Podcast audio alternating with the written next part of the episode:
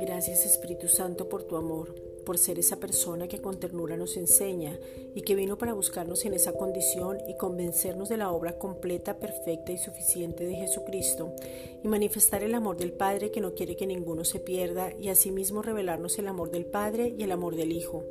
Juan 16 versículos 8 al 11 y aún seguir convenciéndonos de lo que somos, la identidad que tenemos y de lo que ya fuimos hechos, porque somos la justicia de Dios en Cristo y tú nos recuerdas siempre. Segunda de Corintios 5:21.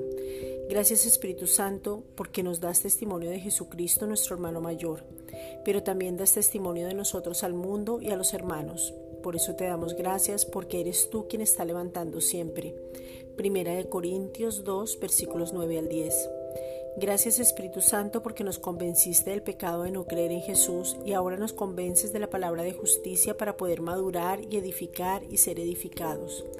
Juan 16 versículos 8 al 10. Gracias Padre porque Jesucristo vive y permanece en cada uno de nosotros. Somos tu templo y morada. Somos su habitación y Él habita cómodamente en nosotros. Primera de Corintios 6, 19.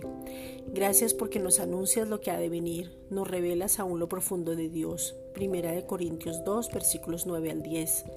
Nos muestras todo lo que el Padre ya nos ha concedido, nos muestras nuestro corazón, hablas solo lo que el Padre habla y nos hace saber la verdad y la gracia, o sea, a Jesucristo. Juan 1.17.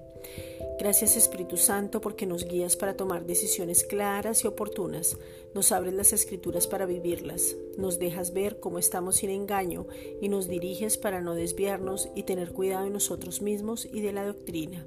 Primera de Timoteo 4:16. Gracias Padre.